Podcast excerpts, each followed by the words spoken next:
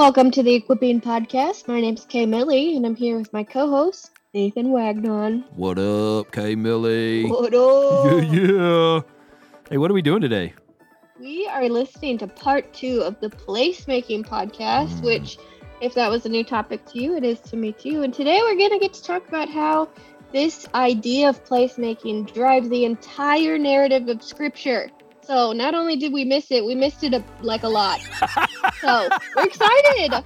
It's going to be awesome. We're back with Dr. Craig Bartholomew and Dr. David Larsen. It's like the entire narrative is about something, and we're like, oh, we totally missed that. Yep, feels good.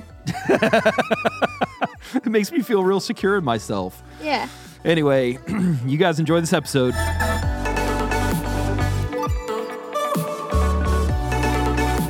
We are back this week with Dr. Craig Bartholomew from the Kirby Laing Center for Public Theology in Cambridge, over across the pond. Thanks for being back with us, Craig. We appreciate it. Oh, it's my pleasure. Wonderful to be with you. Yeah, man. If if this conversation is like the last one, then things are about to get moving. and then we also have uh, my good friend Dr. David Larsen, who is also a part of the Kirby Laing Center for Public Theology, except he's in North America, That's right. and right now he's in Dallas, That's right. sitting here next to me, which is awesome. So welcome back, brother. Good to be back. So we talked about placemaking last time, but uh, for this one, I want to talk through big picture, like narrative of Scripture. How does placemaking contribute to or even drive what is going on in Scripture? So obviously. We have Genesis 1, and we talked about that quite a bit in the last conversation. But, Craig, I'd love for you to start us out and talk about a sentence you said in the last episode where you just said, hey, like we have to recover a doctrine of creation. Mm. Why is that? And what is the Genesis 1 and 2 narrative doing to shape what's going to happen through the rest of the Bible? Mm. Well, thank you. So uh, I'll spend the next 50 minutes answering this question. you know, these just real small questions. Ju- Don't Just worry the about tip of the iceberg. Uh, I, I love these small questions. You know, they're so easy. Yeah, right, right. But, you know, uh, one thing I would say let's recover the Bible. Mm, yeah, that's good. Some of you will be familiar with the thing you find in the Bible. So it, often a passage or a section of the Bible begins with words and ends with similar words to flag for you what the passage is about. So at a popular level, we can call that the bookends of a section. Now, just think of the whole Bible. How does it begin? Well, in our previous podcast, we noticed that it begins with the creation of place, heaven and earth. There's your motif or your theme of place in the very first verse of the Bible. Okay, how does the Bible end? With the new heavens and the new earth. hmm Good. There's place consummated, come to fulfillment, reached the goal that God always intended for it. So, so if we just recovered the Bible, and you know, us evangelicals, we love the Bible. I'm just not always sure we read the Bible, we understand the Bible. That's so true. Yeah. Yeah. But uh, uh you know, so there it is, just staring us in the face. And you know, sometimes we're so busy with details that the elephant is mm. right in front of us, and we mm. don't see it. Hey, Craig, how much of this would you attribute to the Reformation? And what I mean by that is, you know, you had kind of the proto reformers in, you know, Wycliffe and Huss. They're pushing the getting the Bible into people's hands. And then the reformers obviously are going, hey, sola scriptura, and trying, I think, as a as a reaction against some of the abuses in the Roman Catholic Church to counter that with, hey, we need to return to authentic Christianity, the, the Christianity of the Bible. How much of that is affecting or has affected our view of how we read the Bible? I'm thinking, you know, as you were talking about, hey, recover the Bible, my mind immediately went to, I think when people read the Bible, they, either read it as like a self help book or uh, some sort of to do list or moral guide or something like that. And then I think as conservative evangelicals, typically the way we read it is around the doctrine of justification. How do you go to heaven when you die? Mm. And then after you kind of solve that problem, then how do you just kind of make it until you actually go to heaven? How has that happened? Well, and I think, uh, as Nathan, as you will know, uh, the answer is not uh, simple. I mean, church history is complex Yeah. and history of theology, but I think there are very important markers in this regard. And I'm, I will argue later, if you give me the opportunity, that one of the most surprising books for a view of placemaking in the Bible is the book of Ecclesiastes. Hmm. And uh, now I'm not going to elaborate on that now, but let me just tell you that prior to the reformers, Jerome's interpretation of Ecclesiastes that it taught contemptus mundi, contempt for the world, Hmm. held sway for a thousand years. Wow. Now, where might Christians encounter that today? Well, if you have, have a look at Thomas à Kempis's classic, which is the most read book on Christian spirituality, The Imitation of Christ, Mhm. it starts off with Jerome's interpretation of Ecclesiastes. Interesting. Contempt for the world. So, see, the world doesn't matter. What matters is heaven. Yeah. The world is not spiritual. What matters is the spiritual realm. Now, what is so extraordinary to me when I worked, and I've worked extensively on Ecclesiastes, who broke the back of Jerome's interpretation? It was the Lutheran reformers Interesting. with a doctrine of creation. Wow. single handedly, they broke the back of that teaching that if you're really committed to Christ, you will have contempt for the world with the doctrine of creation. Mm. So I think the reformers, there's a lot of resource there that we need to draw upon, but we need to continue that work. Mhm. You know, what has happened in evangelicalism is I think it's caught the virus of Western individualism. Mhm. So, what evangelicals do is they're so keen to get to the cross and individual salvation that they bypass creation in, in haste to speed towards individual salvation. Now, one thing I want to say is individual salvation is tremendously important. Yeah. But let me give you a, a New Testament metaphor for individual salvation. In Mark's gospel, he has a beautiful metaphor for becoming a Christian, entering the kingdom. Mhm. So, in other words, individual salvation is imperative. But when you are saved, you enter the kingdom, and that means you become part of God's purposes of recovering his purpose for the whole of his creation. So we have to retrieve, you know, the doctrine of creation is the fundamental backdrop to the whole biblical story. And if you don't get that, you will misread the New Testament again and again and again. When you discover, as sadly too few evangelicals know, that the main theme of Jesus' teaching was the kingdom of God or of heaven, Mhm. you will read that just about the institutional church or just about individual salvation.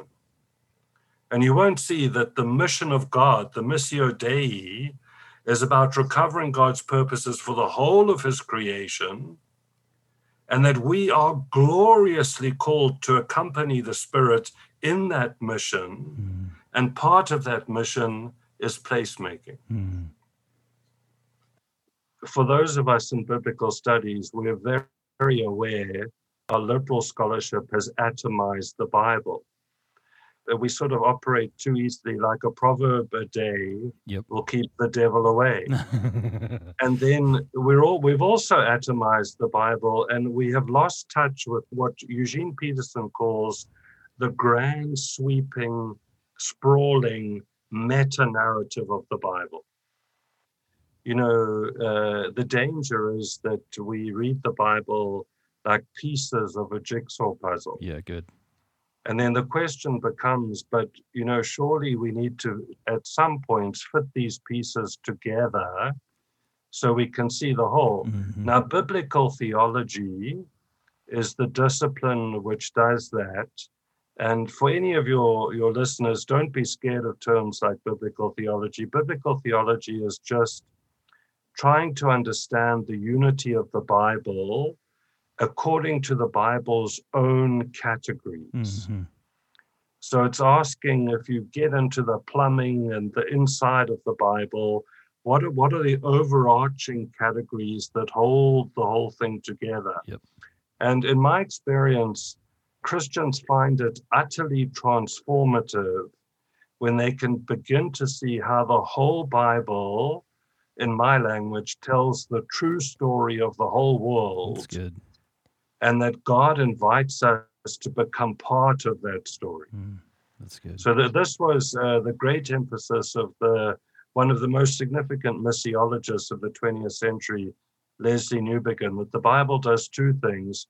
It tells you the true story of the world, and it invites you to become a participant alongside God in that story. Which is so much more exciting, right? When you're only seeing one piece of this grand narrative, you miss the life that Jesus is inviting you into. Yeah. It's so much bigger than we could imagine. Yeah. Mm. For sure. Yeah, no, I think this is good news. right? So, you yeah, know, awesome. sometimes for, for many years as an evangelical, if I'd really been honest, I thought I don't enjoy this good news that I'm told I've got to tell everyone about. Yeah, totally. Well, once this very human, rich, textured vision emerges, you suddenly realize, man, but this really is good news. Yeah. So help our audience understand. You said a minute ago that when we read the Bible, apart from an understanding of placemaking, then we miss it. And and we kind of laughed about let's recover the Bible because everybody's reading the Bible, but we're not really reading the Bible. Mm. Why don't you just walk through some examples of how placemaking shows up in the biblical grand story? And what are some ways that we miss it? Some common ways that I think our audience would be able to to connect to. Yeah, so I mean, David and I could both talk, I think, at length about this, but it's very, very important that question because the Bible is our authority. So th- this is where we listen to hear God's voice. So let's take a very basic question like, what does it mean to be human? Now, this is a question that Genesis 1 to 3 has an enormous amount to tell us about. And so we've already talked in the previous podcast to be human means to be embodied, it means to be made in the image of God. You could fill bookshelves with discussion of what the image of God is all about. but clearly, if you read Genesis, one of the uh, things the image of God is about is, depending on which translation you use, is exercising dominion over the creation, or what I prefer to call royal stewardship. Now, it's a bit like the example I use for this is let's say you're a sculptor, and let's say it was possible that one day you received a call from Michelangelo. And Michelangelo said, Look, I've started work on this sculpture, this major, major sculpture. But I want you to come and to complete the sculpture and develop the potentials I've built into it so far so that you enhance my reputation in the art world. Now, according to Genesis 1, I think that's what it means to be human. Mm-hmm. And that includes forming places. Now, how do I know it includes forming places? Because a human can only be in one place at one time. Now, this is a very sad thing because it might have been possible for me to be in Cambridge and to be with you in Dallas, which, you know, quite wonderful. And then, uh, but we can't. We, we're always in one place at one time. That's why Genesis 1 to 3 moves from in Genesis 1, the whole world as a wonderful home for humankind. But the first couple can't live in the whole world. Hmm. They can only live in one place. And that is not a nice little English garden, but the grand park of Eden. Mm-hmm. And what are they called to do? To look after the park. So the first couple are quintessential placemakers. So you know, so we've you know, I think if we just start to attend to Scripture closely, and this is where pastors have just sometimes I'm overwhelmed by the terrible responsibility that pastors bear because they have to help us to see what is in Scripture. But I mean, there it is right on the surface of the text.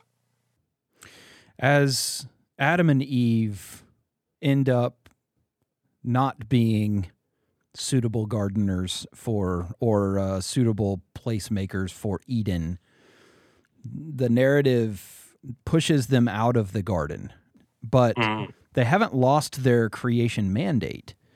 And so, how do we see the rest of the Hebrew Bible, the Old Testament, working this out through the nation of Israel and through, I mean, obviously, there's a ton of land mm. themes throughout the Hebrew Bible. And obviously, you know, the Jews or the Israelites become people of this land. So mm. help us understand what's going on there so, I mean, very important. So, just a very, very basic point. When they are uh, judged and put out of, of Eden, they don't cease to be embodied. Right. So it's not as though when you when you the sinner ceases placemaking, what you do is you now distort and misdirect placemaking. So, this alerts us to something very important that there's a way of doing place that is a stench in the nostrils of God and is sinful and needs to be repented of. Now, what is the, the great example of that is Babel. Mm. So, the Tower of Babel is a way of placemaking that embodies human autonomy and hubris mm-hmm. on an absolutely grand scale. So, so there would be a building project. Building projects are always a way of forming place now, it's so full of irony because they build it to the heavens, but Genesis tells us God has to come down. yeah, yeah, yeah, right. so it kind of puts the, the massive building project in perspective. Now, I think within the Pentateuch, the first five books of the Bible, the correlate to Babel is the tabernacle, which is the redeemed Israelites first great building project. Now, now remember, they were builders in Egypt, but as slaves building the cities of Pharaoh. And you see, we don't see all this because we so spiritualize it, but it's staring us in the face yeah. that there's a way of placemaking which is slavery and oppression. Hmm. But now that they come out, they have this first, and, and it is a very major building project. It involves all sorts of capacities with metalworking, silver, gold, fabrics, textiles. And one very interesting thing in Exodus is you remember that when they are kicked out of Eden, the cherubim guard the entrance to Eden. Hmm. Well, there are not many places in the Old Testament where cherubim crop up but they do crop up repeatedly in the building of the tabernacle. Interesting.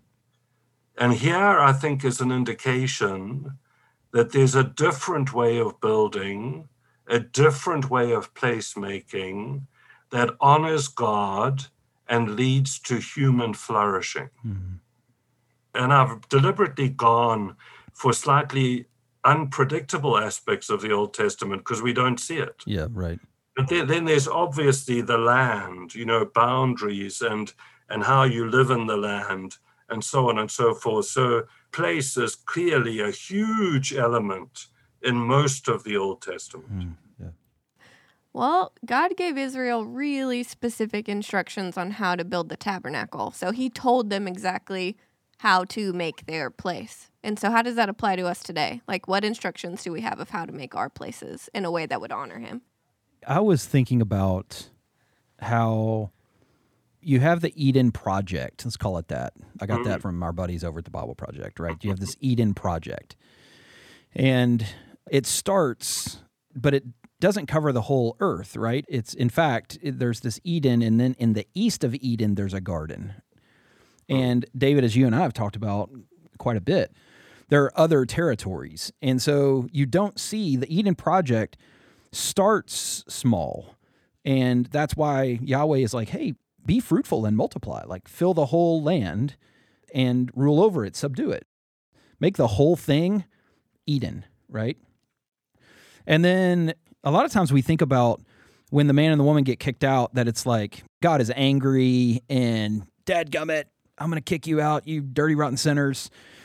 When I think in reality, what's happening is, you know, Yahweh is now covenanting with a certain specific people out of which this other image of God would come.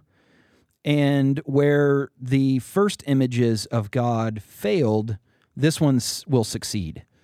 And this new image of God comes the the son of Adam, the son of Abraham, the son of David, and he comes and where the temple is a localized building in Jerusalem, physically in Jerusalem, the death of Jesus cleanses the idols, the images, right? It cleanses us so that we can become suitable places for his presence.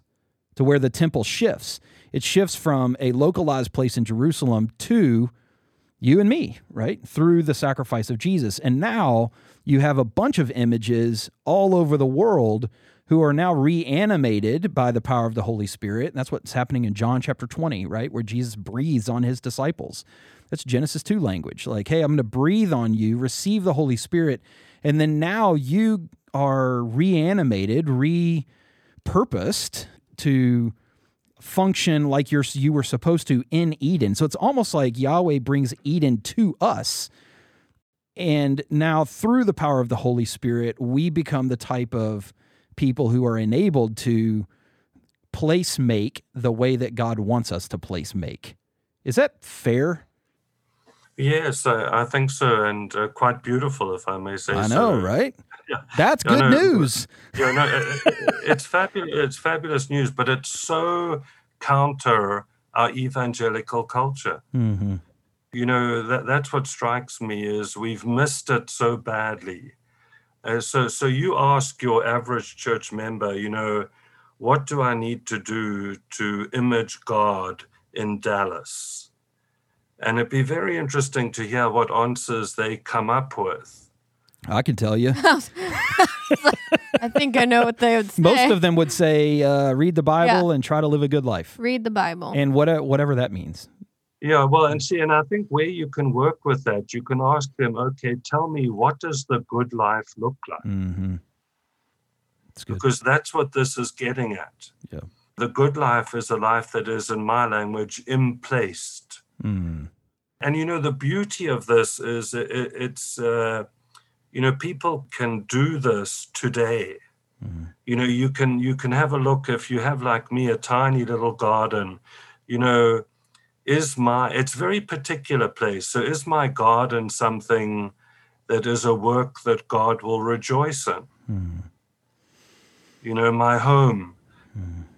And this is not a call for, you know, million dollar homes. I mean, I think often they exemplify uh, not a healthy placemaking. It can be very ordinary, very simple. So, one of, I'll just give you an example. You know, on YouTube, I've been watching, there's this fabulous movement called the tiny house movement. Yeah, yeah, yeah. it's not what I thought you were going to say. you know, and uh, which I've been watching with absolute fascination. And especially because I come from South Africa, where I've driven past areas where people are living literally in a black garbage bag on a on a cold field. Mm. And so this is where I said earlier, you know, place is not just a middle class thing. There's a literature on the way in which homeless try and create gardens out of tires Hmm. and other things to somehow become at home in the creation. Hmm.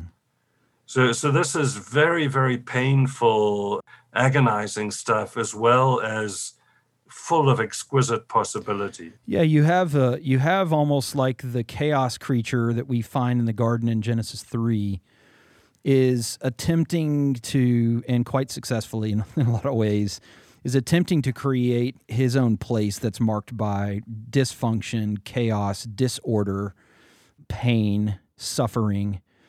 And yet there's this counter move by the creator who's going, No, this is my place. And I'm moving against that to reestablish what this was always supposed to be. And so we see that obviously through the ministry of Jesus and then the early apostles in the book of Acts, where there's palatial stuff there, right? Where Jesus says in Acts 1 8, which is really an outline for the entire book, is you'll be my witnesses when the Holy Spirit comes over you, and you'll be my witness both in Jerusalem and Judea, right? Those are places Mm. And then in Samaria, which is the next place out, and then to the ends of the earth, which is obviously covering the entire uh, terrestrial zone. And I think that that's, again, that's placemaking. You're going to be my witnesses here and then here and then over all of it. Mm. That it's this pushing outward. And that's really what we're living in right now is that aspect of the story. But the story doesn't end there the story ends in this, as you said, Craig, a, a, bit ago, in this Revelation 21 and 22, new heavens, new earth. And that's where, David, you've done a lot of work in this area. And I'd love for you to just talk about that. I mean, address whatever you've wanted to address with us so far, and then unpack kind of the end of the story, the the the back bookend. In my view, the Bible has two great missions. The first one that appears is in Genesis 1 26 through 28. It involves telling people to be making a place. Eretz, the world, is a place. It's the subject upon which our efforts are to be directed. And that sets the context for the front bookend. And at the end of the, the canon, the Bible, you have that coming to fruition. But that place that's being made is God's place. It's not just any place, it's not our place, it's God's place. Then you jump uh, to Genesis 3, and humans fail. And one of the results of that is that the ground is cursed. It is repositioned to be in an adversarial relationship Yeah, yeah. with humans. Well, doesn't Romans 8 say that, you know, the creation itself has been subjected? Yeah. So it's been subjected and it longs for its liberation. Yeah, that's right. right. Yeah, not that it's bad Right. itself, but it has been made so that it produces thorns and thistles when we're trying to produce vegetables and fruit. Yeah. Then you fast forward to the next chapter, and Cain kills Abel. Mm-hmm. And one of the things is the ground cries out. Yeah. That's a statement, a placial statement of sense of place, like there's something about that area that is wrong. Yeah. Then you fast forward to um, Noah, God's impatience with the whole place. God wants to reboot the whole thing. You fast forward to the Tower of Babel, and it's not just people, it's the whole sense of place, the locale, the art that they were doing, their activities that they were doing. And so God directs Abraham to a new place. And in my opinion, you have the beginning of what biblical theologians would call sacred space this mm-hmm. distinction between the profane and where God feels comfortable being. I, I don't mean it like the sacred versus secular. I mean it the appropriate versus the inappropriate. And so thus begins this journey in which God is wanting to come and live here, but the here that he's live that he would live in would be a cursed place with people that are oppositional. So this mission of let's start with a nation and then these incredible numbers of chapters where just this tribe gets this plot of land, and his five sons will have this portion of it, this portion, this portion. And there's no other application than Yeah. this is your sector to Right. place make. Yep. And then you fast forward ultimately to the tabernacle. Um, God come first to Moses, and you have sacred profane. Take your shoes off. You're on on a holy place, and then you fast forward to the tabernacle where God's okay. I'm going to stay here, but the here that you're talking about is so dysfunctional. I need like boundaries and very fine detailed descriptions of how we're going to talk to each other. And then it fast forwards to a more permanent place, a tabernacle, and then it fast forward to another uh, a temple, rather, and to another temple, and finally to Jesus tabernacling among us, Right. and then we ourselves are. But ultimately, finally, God gets his place. Right, right. His place is Revelation 21, 22. So, this one mission that has been ongoing in the background of the canon starts in Genesis 1, comes to uh, fruition in Revelation 21, 22. The problem is that the people who were to be involved in the making of it fail. And so, this second mission comes in to re engage them, to save them, to get them to think appropriately so that when they do make place, it's the sort of place that God would want it to be. And they're then in an oppositional world because it's now uh, conflict with Satan, demonic, Yeah, yada yada. totally. Sorry, Yada, yada yada yada. that's, that's, that's, Casual. that's, that's Just that's, casual. That's Hebrew. Casual. Yeah, yada yada is Hebrew. Yes, yes. So, so, so anyway, that's uh, that's thus those two great missions are like the right and left hand. yeah. You have one serving the other, and the other serving the former. Well, it's interesting too because I've done quite a bit of work on the Great Commission passage. And there, Jesus is standing in an authoritative position to be able to speak to these, call them reanimated images or disciples or students of his. And he's saying, All authority has been given to me, again, palatial, in heaven and on earth. Mm-hmm. Like I'm, I'm in charge. Go, therefore, and make disciples of the Greek is panta ta ethne, the all of the nations. And I mean, if you read that in light of the Genesis 1 26 to 28 passage, really what he's telling them to do is hey, the earth is filled with images. Go reclaim them. Like, go get my kids back. and teaching them to obey all. Yeah, totally. Teach them to keep it so that they can Yeah. become the type of people who will naturally make the kind of place that God wants us to make. Exactly. Yeah. And so you say in Revelation 21 and 22, God gets his place. Yeah. So unpack that a little bit for us. Well, it starts off with the elimination of the former heavens and earth, which I take to be not so much the molecules, but the placiality. All the senses of place, the aspects of the locale are rearranged to be as if you moved into a different house. Um, so it's the former place is going to be changed to a new place. Which we totally know this intuitively, right? I mean, this is this is like fixer upper. You have this old rundown house and then you see it all the time. What happens is they come back into the same yeah, molecules or whatever, but Yeah. they've been rearranged. And people are like, this is a totally new place, yeah, right? The placiality has been replaced. Yeah, that's right. And that's what starts it. I think we do ourselves a disservice if we think of it just as molecules and space. It's a place. Mm-hmm. It's location, locale. Location stays the same, but locale changes. And the sense of the place is definitely changes. Yeah. completely different. yep. It's it's still connected to the former, but it's it's now new. But the next thing that happens is a city arrives, Mm-hmm. having been created in heaven, and it's God's place. It's it doesn't have a, a temple, which suggests that the sacred profane is eliminated.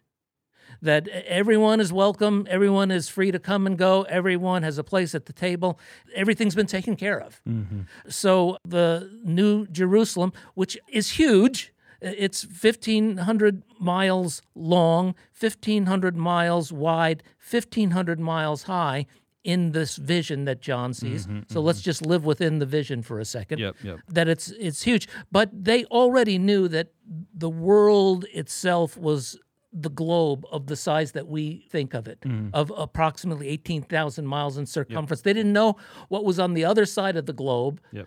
yet, but they knew there was another side. And so he sees this city that's unlike anything they've ever imagined, unlike anything Nero was personally attempting to do at the time, that just blows it away. And that's God's place. Mhm. And so, anyway, I'm rambling now, but yeah. So we've walked through the biblical narrative now. We've, I think, mentioned several purposes of humanity from filling the earth and subduing it, go and make disciples, entering kingdom life and our salvation. And now we're living in this, let's use a very Christian phrase, already not yet. So Jesus has come, the Holy Spirit lives inside of those who believe. And so I'm hearing you talk about placemaking all throughout scripture, placemaking as part of us imaging God, placemaking in the sense of it is part of our responsibility to honor, to glorify God in the midst of our placemaking. And so, as we've seen, it's such a vital theme in the whole scripture narrative. What do we do with that today? And so, for our people listening, Craig, I would love to hear um, just some of your thoughts on how does this impact us? How do we apply what we have learned today through the biblical narrative of placemaking? Mm. Well, thank you. Uh, so it's so important to ground this at the most practical level because it is the most practical. So let me answer that question this way. Uh, Newbigin says that the church is to be a sign of the kingdom of God. The kingdom of God is the major theme of Jesus' uh, ministry. Now, what is the kingdom of God?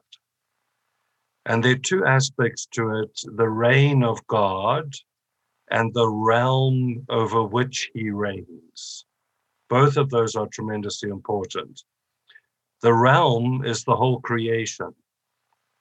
Okay, so all of us in this, and I love the fact that you used the already not yet, because in this era of mission, we've got to be a sign of the kingdom that has already come and that is on its way.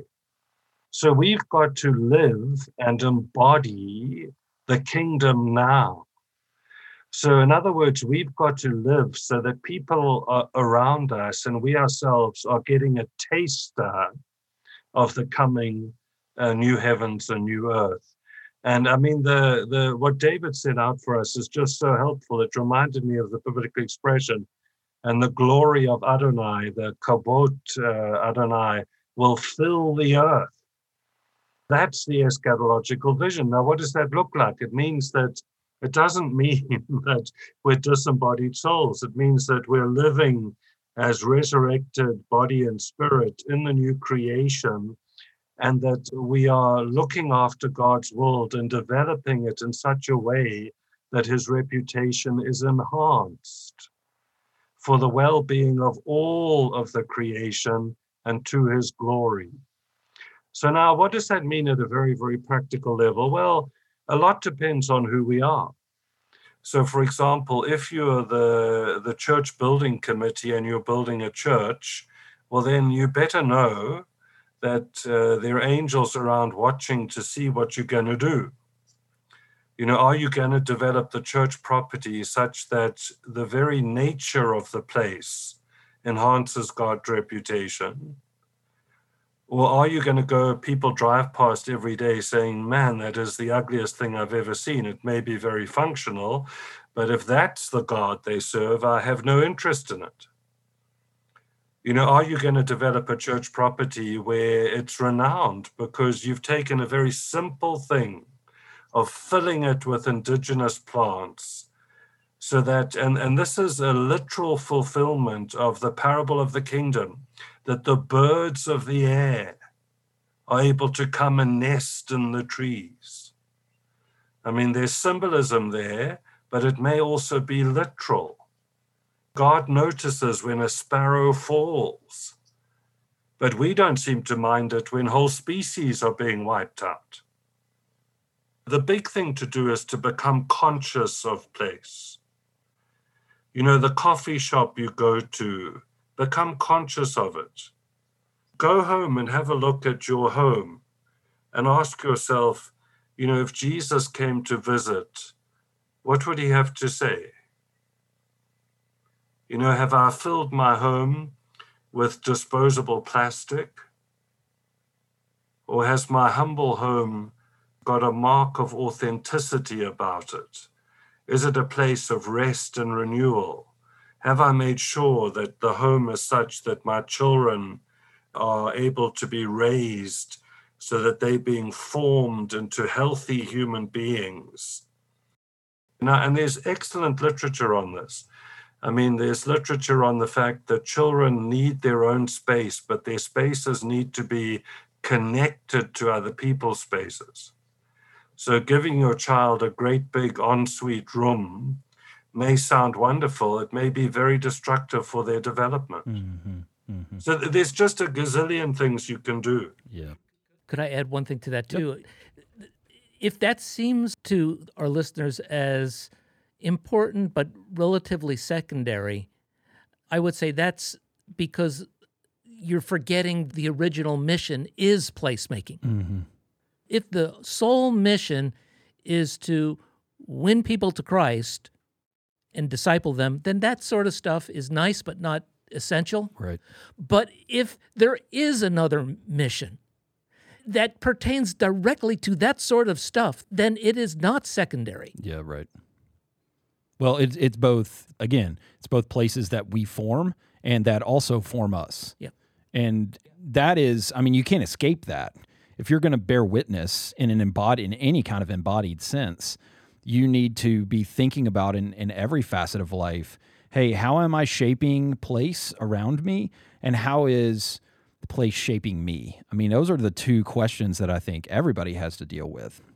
It's interesting here in Dallas with a bunch of business professionals we're an urban center that can be probably easily characterized as fairly materialistic. That people here who are going to an office, maybe doing real estate, you know, maybe they're the ones who build the roads that we drive on. We have to think about placemaking in those areas as well. How is your business that you're running today promoting the type of place that's conducive to the presence of God? Or is it quenching that? Is it counterformative? Is it something that's going to continue to push forward a place that looks more like the enemy? And those are things that are super practical. I mean, before you sign your name on that deal, you need to be making sure, like, hey, have I critically thought through this? And we tend to take and ask our pastors to tell them to maybe be the, the reason you have your job is so you can be a good witness at work Yeah.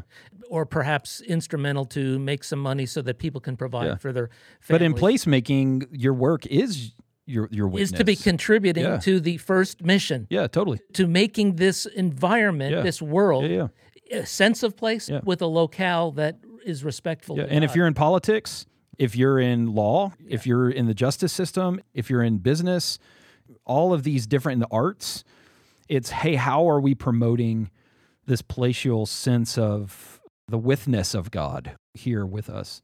I think those are really practical things to think about coming out of this conversation. I'm thinking of one of these days writing an article on Colossians 3. In the book of Colossians, it's filled with tons of allusions to the Old Testament and, in particular, to the book of Genesis. But it refers to the image of God. Uh, Jesus is the image of God. Well, it's Genesis 1, Yep. etc. So in Colossians 3, where it comes down at the end of the chapter and, and says, you know, whatever, Whatever you do, yeah. so it's it's talking on work, but it starts in with it refers to uh, clothe yourself with mercy, kindness, humility, gentleness, patience. Those are sense of place sort of things. Prior to that, it warns against sexual immorality, impurity. Those are sense of place sort of things because these things the wrath of god is coming. Well they, mm-hmm. they saw that in, in babel. Put off all things anger rage malice slander abusive languages. Don't lie to one another. Put off the old man like the adam clothing sort of imagery and have been clothed with the new man that's being renewed in the knowledge of the image of the one who created. That's genesis language Yeah, yeah. which goes down to and the work you do as an image bearer Yeah. is to be done unto the Lord. That's placemaking. Yeah. That is not just be nice when you do it. Yeah. That's to do things that produce nice things. Yeah. Whatever you do, whether in word or in deed, do it all to the glory of God. Yeah. Yeah.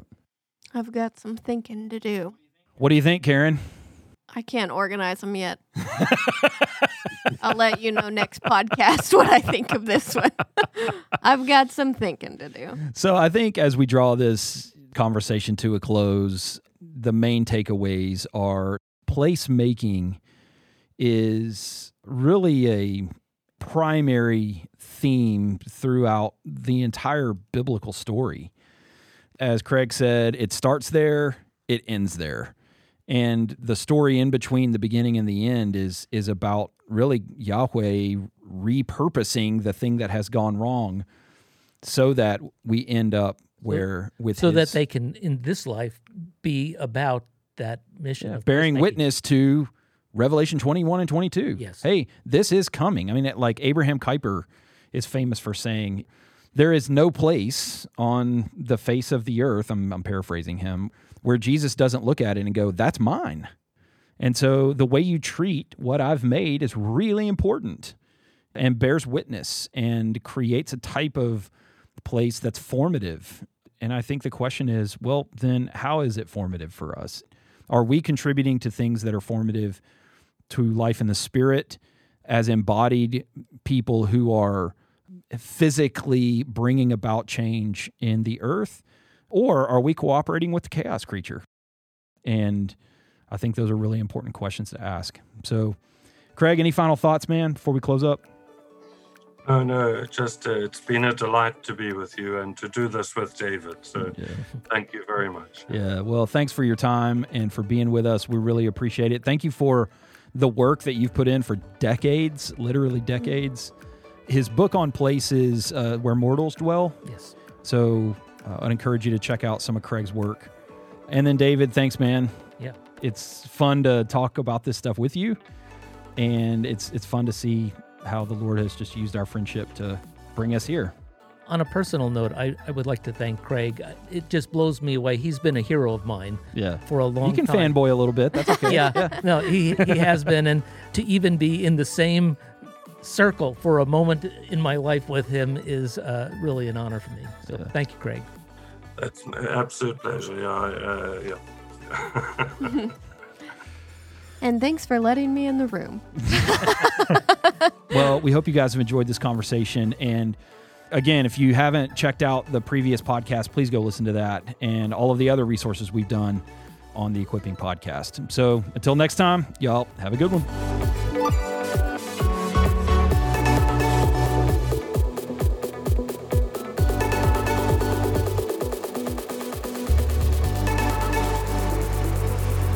Thanks for listening to the Equipping Podcast. If you liked it, leave us a rating, leave us a comment. Those are super helpful. And if you have any questions, or frankly, you just want to say hey, then shoot us an email at equippingpodcast at watermark.org. Peace. Bye.